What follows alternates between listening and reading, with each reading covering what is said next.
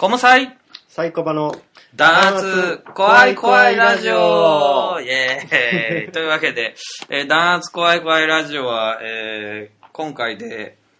まあ、第2回ですね。第0回がありましたんで、第2回ということですけれども、えー、前回あの、なんか神について語ろうということで、えー、サイコバさんと語ってまいりましたが、はい、まあまあ、でも、普通の人が理解していただけるような感じで、まあ宇宙っていうのがあって、それよりでかいレベルでおったとしてもほとんど関係ないっていうことだなってことでしたが、で私の方からもちょっと提案したいんですが、私はあの、手近な神様ね、いわゆる矢をよろずの神っていうのは、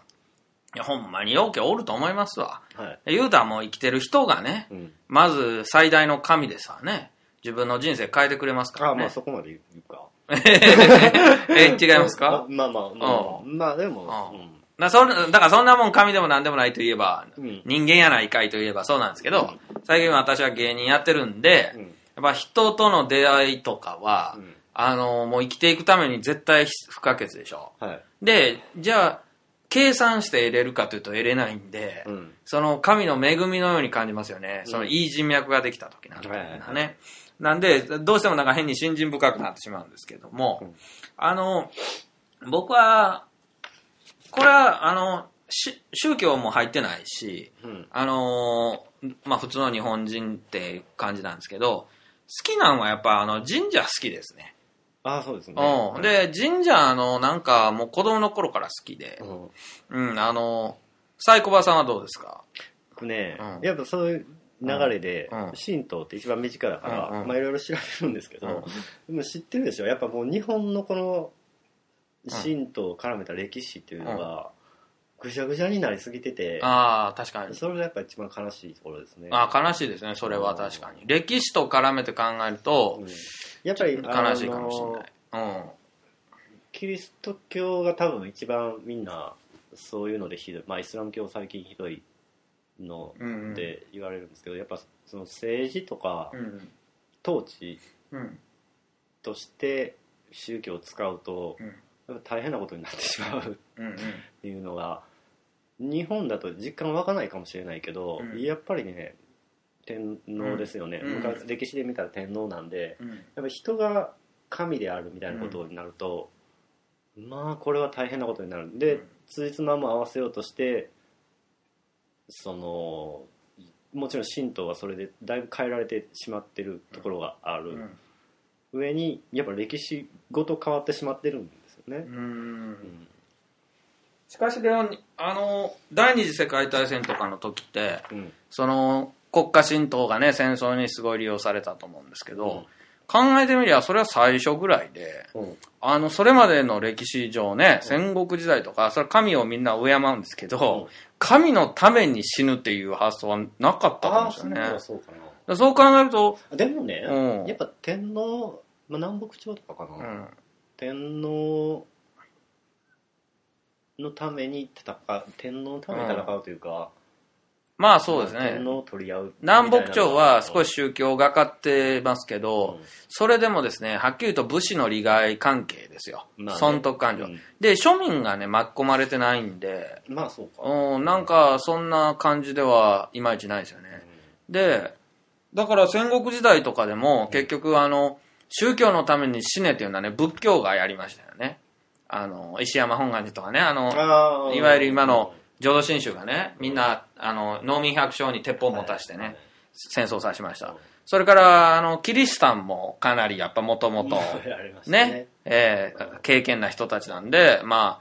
あ、あの、天草城の乱とかね、えー、発展しましたよね。つまり神のために死ぬっていう発想。でいうと、神道は、本当にあの、結局、明治以後でしょ、その神道がそれに使えるぞっつって本格的にやったのは。日本の神道の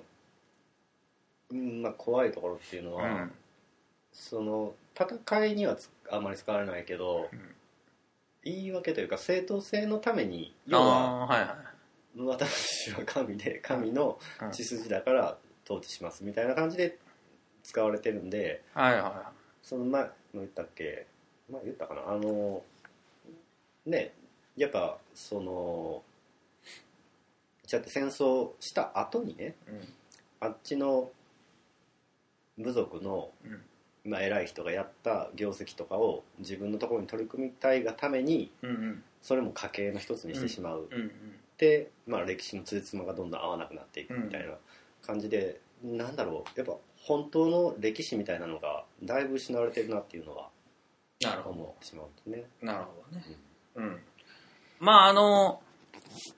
まあ王権真珠説的なものっていうのはね世界中にあって、うん、権力者がね、うん、その神様にこの権力は与えられたもんやから言うこと聞けっつうのはね、うん、世界中でまああるわけですよ、で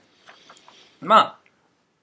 あんまり細かく日本の歴史をね今日やることもないと思うんでそれこそ弾圧怖い怖い。いやまあそれとあのどっちみち庶民っていうのはねあの日本ではかなり自由なね、歴史を歩んできたんで、うん、権力者はそういうのね、あの血で血を洗ったのかもしれないですけど、庶民は比較的ほっとかれたというか、うん、まあ仕事さえしときゃよかったみたいなのもあります。まあ、おいおい、その、日本人のね、その、国民性、民族性で、これは嫌っていうね、ことも、まあ、その話しましょうか。あの、それましたけど、でも、えー、よく話をするんですけど、あの、小林くんはアメリカ、サイコバさんはね、アメリカも行き、はい。えー、アメリカ何年行ってはりましたっけ？アメリカは3年弱ですね。3年弱行ってはって、で、まあ今30代半ばぐらいですけど、うん、僕は38になりますが、あの小林、まあ小林くんでもサイコバさんでもいいんですけど、あの今は、そう、えー、仕事を特別せずに、あの、ブラブラ科学者みたいなやって犬飼うてますけども。で、僕は、えー、芸人ですけど、まあフリー、フリーランスっていうか、事務所所属せずに一人でやってますので、うん、まあ、ある種売れない芸人といったとこですが、あのやっぱまあ、いわゆるスタンダードな日本人のね、うん、枠の中で言うと、はまってない、浮いてるというか、まあそうですね。ね、浮き草のような。うん、で、まあそういう二人が、ね、会ってよく喋るのは、それこそ、親に、あの、また、怒鳴られたとか、あの、ね、おかんが、おかんがうるさいとかいう話は当然します。で、そういうのはね、こういうフリーランスやってる人は共通の悩みやと思うんで、はい、それもいいんですけど、うん、あの、こう、アンチテーゼから入ると話盛り上がると思うんですけどね、うん、あの、僕、サイコバさんにも聞きたいんですけど、もう日本人のね、うん、日本にいてて、これが嫌やいうのをちょっと言いましょうよ。今日のこの時間。はいはいはい、はい、あの僕はやっぱ組織とか嫌いですけどね。な同調圧力ってことですか？そうですね。伝統芸能界にいたからね。ああうんやっぱり、うん、あの島国根性というやつですわ、うん、閉じてるね。うん、うん、で仲間内であのなんていうんですかこう抜け駆けせんように、そ出る杭は打たれるとかさ。まあ同調圧力、ね。ね、同調圧力というんですかね。そうそうそう。そう、一緒に、一緒にトイレ行こうみたいなね、ノリですわ。で、まあ、これリスナーの皆さんも、その、例えば日本人なら、韓国人嫌やなとかね、中国人嫌やなって思うじゃないですか。で、日本人は素晴らしいって思ってる人も多いかもしれませんが、やっぱ日本人も嫌やろうと僕らは思ってるとこありますよね。うん、ねえ、うん、まあなんぼかマシかもしれませんけどね。日本人いいとこもある、おおあんま変わらんと思う、うん、ああんま変わらんと、あの日本ってどうですか？小林君から改めて。僕はね同調圧力も含めて、まあ、ある種統治側が狙って、そういうふうにしてるんだしてたんだろうし、まあしてるのかも今してるのかどうかも分かんないけど、どっかでね統治側もそれを忘れてしまってるんですね、うん、だと思うんですよ、うん、だからまあ悪気はないんだけどいい意味でだからしっかり考えないというか、うん、まあ自分本位であの他のことはどうでもいいっていうことで、まあそれ宗教観とも関わってるのかもしれないけどまあ何かあったら上が何かしてくれるよとか、はいはい、まあ政治でいうとお上が何とかしてくれるとか、うん、まあ、だから政治のこととか多分ほとんどみんなどうでもいいというか、そういう感じなんでまあ利益のある人はね、うん、利権とか利益のある人はコミットするけどあとまあ例えば専門分野外はどうでもいいとか、うん、まあ、研究者でもやっぱね研究者とかマニアックにいろいろやればいいのにあんまり自分の ところに関わらないってあとまあ争いができないのはまあそういうところから来てると思うし、うん、うん、あのちょうどまあフォローしながらじゃないけど、まあ、日本の、うん、日本人のええとこも僕はまああると思いますわお世辞やのって、うん、うん、でもあのダメなとこも同じぐらい多いなと思ってて、例えば僕はさ今思いついたけど、これ関西の人特になんですけど、議論下手なんですよね。うん、で、うん、これ議論っていうのは喧嘩じゃなくて、うん、ちゃんと議論を戦わせる。意見の相違を、違いを見出して、よりいい方向に、まあ、妥協も含めて考えようっていうのは議論やと思うんですけど、これができなくてですね。できないですね。ねで、ものすごい傷つきおるんですよ。議論っていうのは反対意見が出てきますけど、その反対意見が出てきた瞬間、それを自分に対する全否定と思うとかね。まあ、人格否定と。ね、人格否定と捉えるとか。それをもうちょい大きい視点で見ると、うん、仕事というか、まあ仕事、うん、自分の仕事ですよね。仕事と自分の人生、命っていうのは一致してるですね。はい、概念的に。だから、失敗すると死ぬはいはい。あまあ無視じゃないですけど、なのでまあ失敗を認めないので、まあ、隠蔽とかが起こるわけです、はいはいはい、もうこれはもう本当に中国と一緒ですよ。ああそうですね。でまあ議論に関しても自分の意見が間違ってることを認めると死ぬとかね、はい、まあ、議論する人ってやっぱその学者であったりなんであったり自分の意見が仕事ですから、うん、うん、それが間違ってるって言われると死ねって言われてるみたいな、そんな感じで、うん、間違いを認めてしまうと死ぬとか、うん、やっぱなんだろうな失敗を許さないのもよくないしその仕事と自分の生命が一致してるみたいな、うん、そういうところはありますよね。えそうじゃない国もあるんですか？いやそれはね、うん、あのそんなこと言ってたら、やっぱその隠蔽とか、そういうことになってしまうんでなるほどあと間違いって大事じゃないですか、うん、失敗した経験っていうのは、うん、それ日本でも失敗学ってあるんですけど、はいはい、失敗学なんで作るまでもなく、うん、学術っていうのはもうその失敗何かを書いてあそれ間違ってたって更新していくのが学術ですから、ら失敗学なんであること自体がおかしいし、まあ、失敗学を作ろうとした人も、まあ、同じように考えて、まあ、失敗学で作ったんだと思うけど、まあ、失敗を認めないな何の話でしたっけ？まあだから外国はね。うんだからまあそれはねいろいろありますよ、うん、やっぱり。アメリカ行ってた最高はさその、うん、アメリカ人のイメージで僕も全然まだファンタジーのレベルなんですけど、うん、実際どうなんですか？実際はね、できてない。人もいる。あのやっぱり、まあ、女の子なんだけど、バーッと思いっきり議論したら泣いちゃったりしたことがあ。るけど、やっぱねあの学校とかで教えてるんですよそれは。なるほど。議論する時は、人の人格否定じゃないし、うん。うん、まあ、人格否定するような議論は間違ってるし、まあ、そもそも議論する時に感情的になるのはもうなんかダメな証拠みたいな、でまあそれが当たり前なそれがなかなかできないっていうことも分かってるし、まあ、なかなかできないんだけどそうしないといけないっていうことはみんな知ってる、あのー議論でね、うん。進めると、うん。議論できるかできないかって、うん。民主主義できるかできないかやと思うんですよ。まあそうな。もう、もうぶっちゃけ言うと、なるじゃないですか。直結するでしょ。うん。で、例えばこの国は、うん。学校でも多分議論ほとんど僕もならなかったですし、うん。その、はっきり言ってできる人間、この、まあ同い年ぐらいでも全然見当たらないんですよね。ってなると、うんこれ国の体制だけ民主主義やってても、うん、無理に決まってるやんというふうに思うんですわ。うん、ね、うん、で、まあ実際本当に議論で動いてなんかいなくただの多数派工作で それを民主主義と思ってますもんね日本人はね。まあそうですね。多数決は民主主義とは違うっていうのはあって、うん、例えばね、うん、議論そう議論でいいや。あれは違うかったかな。常任委員会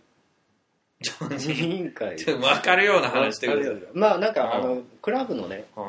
あの会議とかでやってた時、割とかっちりまあ、他のクラブとかはよくわかあの学校とかわからないけど我々のね、行ってた近畿大学の文化会は、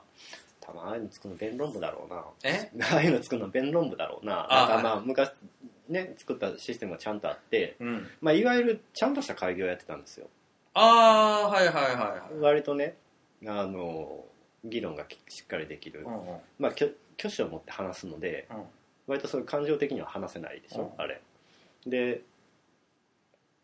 まあ議長が結構たくさんのクラブが集まって組合みたいなの作ってましたね。付き合作ってて、うん、その会議みたいなサミットみたいなのをね月に1回とかやってましたね。でも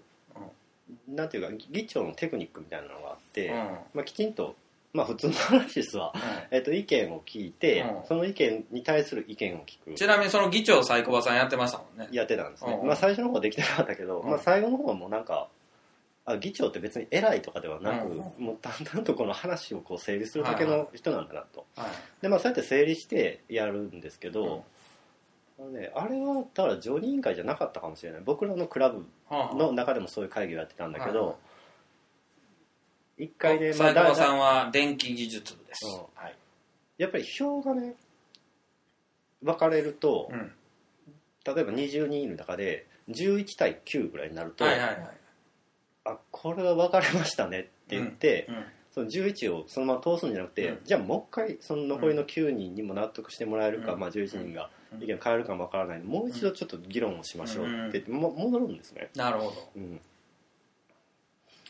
でそもそもあれでしょ、うん、あの会議で多数決ってもうかなり最終手段でしょ？そうですよね、だから、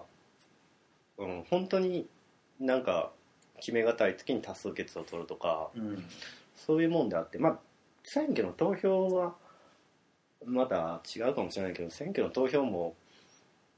ね、うん、よく分かんないでしょ。僕だから投票とかほとんど行ったことないんだけどで投票してない非国民みたいなこう、うん、ああいうこと言われるかもしれないけど、うん、じゃあ僕も言ってないですね、投票してる人に聞きたいんだけど、あれ何が何か分かっ投票してる、うん、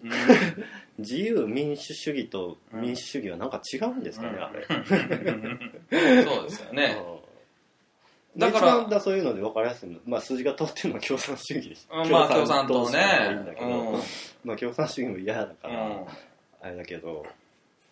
で特に日本が問題なのはですね、その共産党が共産主義をやってないそうなんですよ。あのとある人に聞くと、うん、全然共産主義じゃなくて、うん、なんかすごいあの共産党って世襲がもうひどいらしく、うん、あのよく知らないんですけどね、素人かあので聞いたレベルなんですけど全然共産主義ができてないし、はいはい、で、えーと、民主党が全然民主主義じゃないそうなんですよ。まあそうだ、ね、で自由民主党は自由でも民主的でもないそうなんですよ。みんなの党はみんなの党じゃないらしいまあ一人、ね、つまり全部逆らしいんですよ。その結構誠実の人に聞くと。となると全部言うたらダミーみたいなその透明がついてて、うん、で言うたらその情報がつんぼさじきの状態で投票意見なんですわ、うん、ね。だから僕は行かへん人の中に面倒くさいから行かへんのは良くないと思いますけど、うん、この状態で行けるわけないやろって思ってる人は正しいと思いますよ、うん、うん、なのでこれで無理やりねあなた投票行ってくださいよってね一票大事ですよと言われてもねいやいやいやと思ってしまうよね、うん、まあそう、ね、でね投票から始まるってことはないと思うんですよね。そのやっぱねその僕も思い出しましたが最高さんと大学時代に40ぐらいのサークルのサミットみたいなのをね毎月やってたんですけどそういや多数決の記憶が全然ないですね、で、まあ、あのなんかタイトルを決めるとかね、うん、そういうなんか、うん、まあ多少はあれでもた、多少話し合いますからねタイトル。いやいや話し合わないと何も出ませんから、でその代表者は僕もそのね各クラブの代表者1人ずつなんですがこれも選挙で決まらないんですよね。適当に決めるんですよね、で結局あの、あれの社会みたいなアイヌの村の社会じゃないですけど、各部族が一人ずつ代表出して、部族会議をやるんですよね。結局その、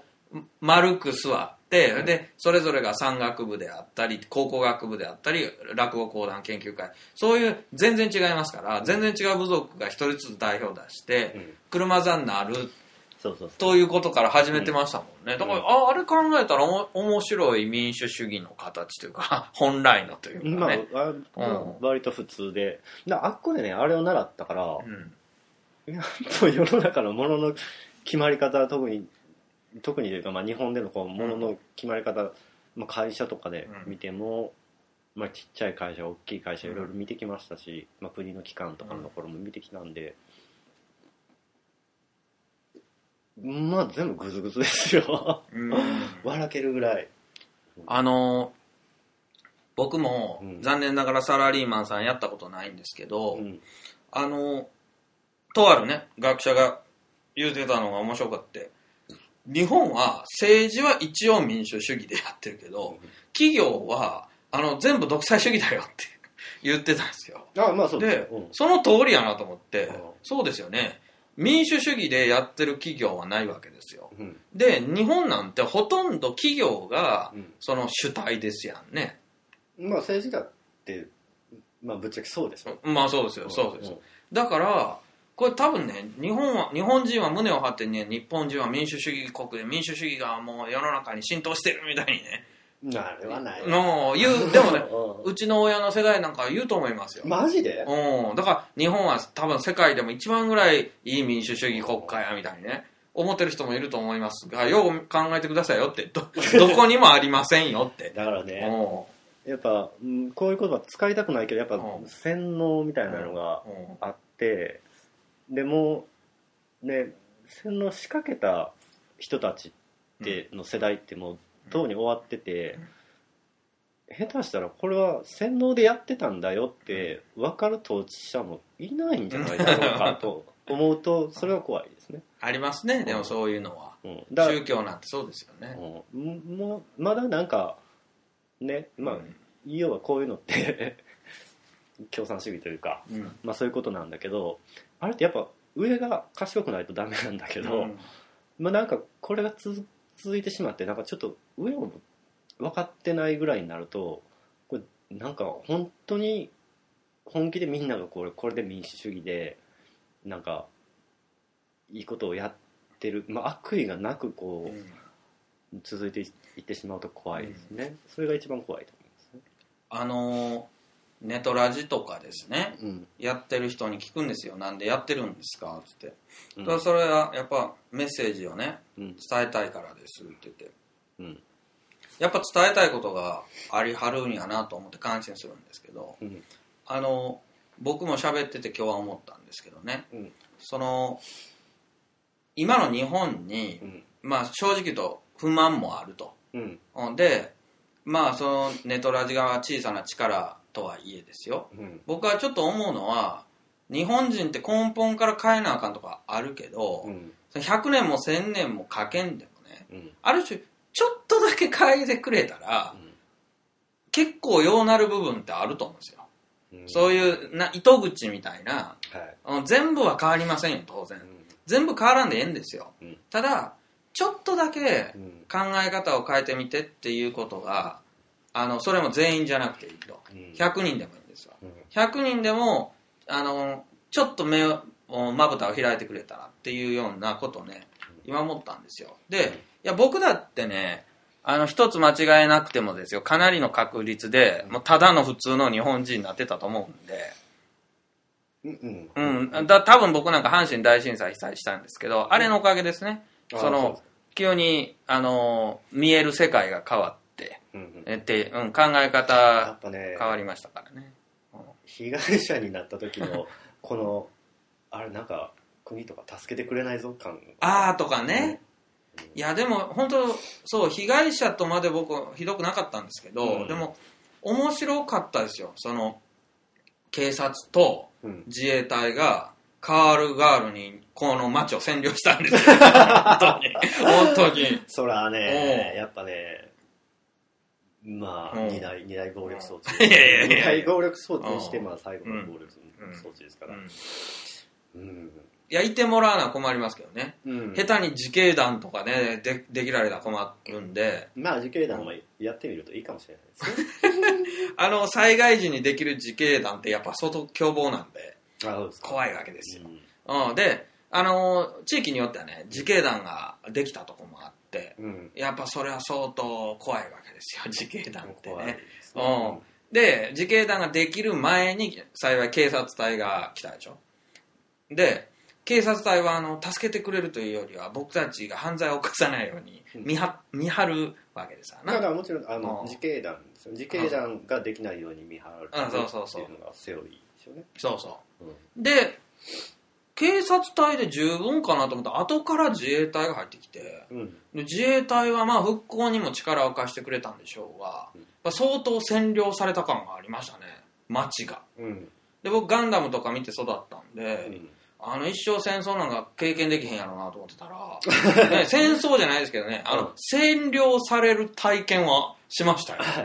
でうん。実際に面白かったのがうん。そのまあバス停にバスが止まってなくて走行車が止まってるんですけど、バスよりでかいのね走行車って。うんまあでそね。うん。それでねあの最初はその兵隊さん見るのが珍しいから、うん。なんか写真パシャパシャ撮ったり、一緒に写真撮ってもらったりするわけですよ、うん。でだんだんまあ僕ももうあの浪人生ぐらいやったんでうん。あの自衛隊のお手伝いできへんかみたいなと募集が出ましてうん。で自衛隊の車に水をこうあのタンクに水をね注水する。面白い。そうそうそうそう。そう。とかをそのうん。いわゆる注水所っていうか水道管のところに折ってですね、うん。たまに来るこの輸送車に水をガーッと入れる、うん。ここに若者3人ぐらいが冬寒いのについ、うん。座っとってね、うん。っていうあ給水所のや人間とかやったんですよ、うん。つまり前足軽というかですねそのうん。軍隊の、そう軍隊の一番下っ端ですわ。はい。ねもう数に数えられんような、うん。でもなんかそういうのを経験してなんか軍政下のね、あのインドネシアじゃないですけど、うん、そういうのを経験して、うん。あの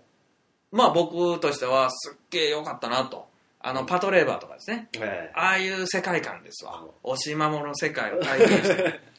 でもあの辺から僕なんか人生面白いなって思うようになったんですかね。怖いなと思いつつ。えうん。ね災害怖いですからねね。ね死んだ人も多いですから、うん。で怖いなと思いつつでも人生って面白いなって思ったんかなと思って、うん。あれ経験してなかったらもうほんまに普通に真面目なサラリーマンになったんでしょうかねと思うぐらい。嘘だ。あのねうち親父サラリーマンでで、うん。やっぱねなんだかんだ言っても、まあ、勉強も中ぐらいできうん。こうままあ基本真面目で。うん。で言うていったらそのあ地震が起こるまで多分ねその人生のうん。例えば夢ね、お笑い芸人になりたいのとか思ってもでも絶対ないないないって絶対ないわっていう、うん。その絶対があったんですよ、あマジか。夢はあってもそれは夢でしょって。はいはいはい。僕はサラリーマンの普通の家なんですからっていうその絶対的な諦めがありましたね、でその絶対が抜けたんがあの地震でね街がバーン壊れた時ですわ。うん。うん、だ絶対倒れないと言われてた高速道路が倒れた時に、うん。あ絶対って外してええんかなって。まかり間違っていいんかなってあありますね。だから大学入って落ち研にねうん。真っ先入ったんも絶対ない発想ですよ。僕はあの法学部でしたからはいはい。真面目なあれやったんで。まああの時うん。受験だったねそういえば。あえ？違うのか。何？何？根菜さんは？入ったのは一緒か。そうですよ。入ったのは一緒か。だから受験でしたよね。僕は受験でしたでした。でまあ近畿大学入ってでその落ち研に入ったんが思えばね今の人生のスタートで、そう。うん、絶対恥ずかしいじゃないですか落ち研って。あの8匹てね。だその時その概念がなかった。いやもうダサいですよ。だっても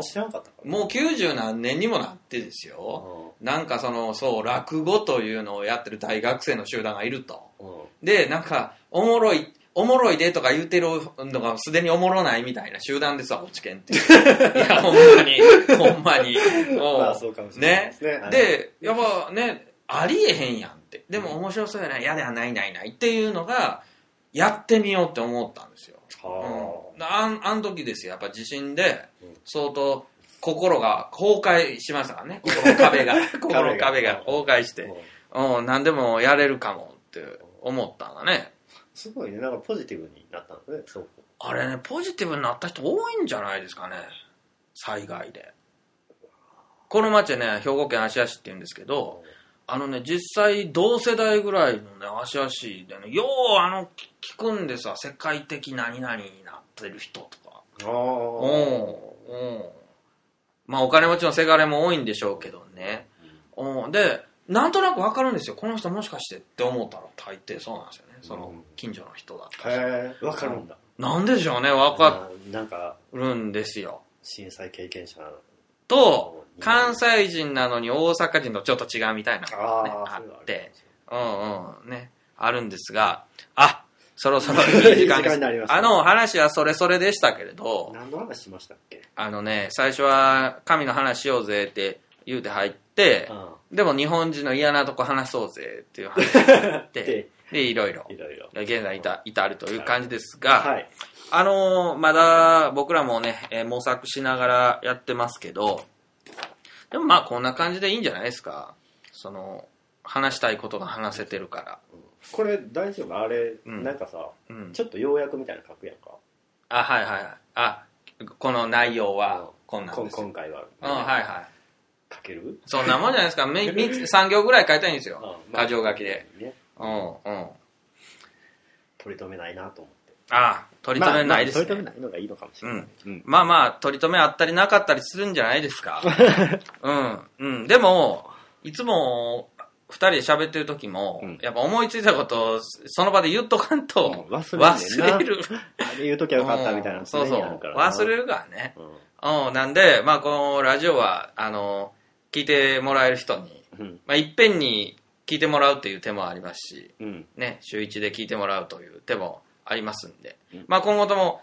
できればこういう感じでね、更新していきたいと思います。はい、はいそれではそろそろあの、関係が来たようなので、終わりたいと思います。怖い。弾圧怖い怖い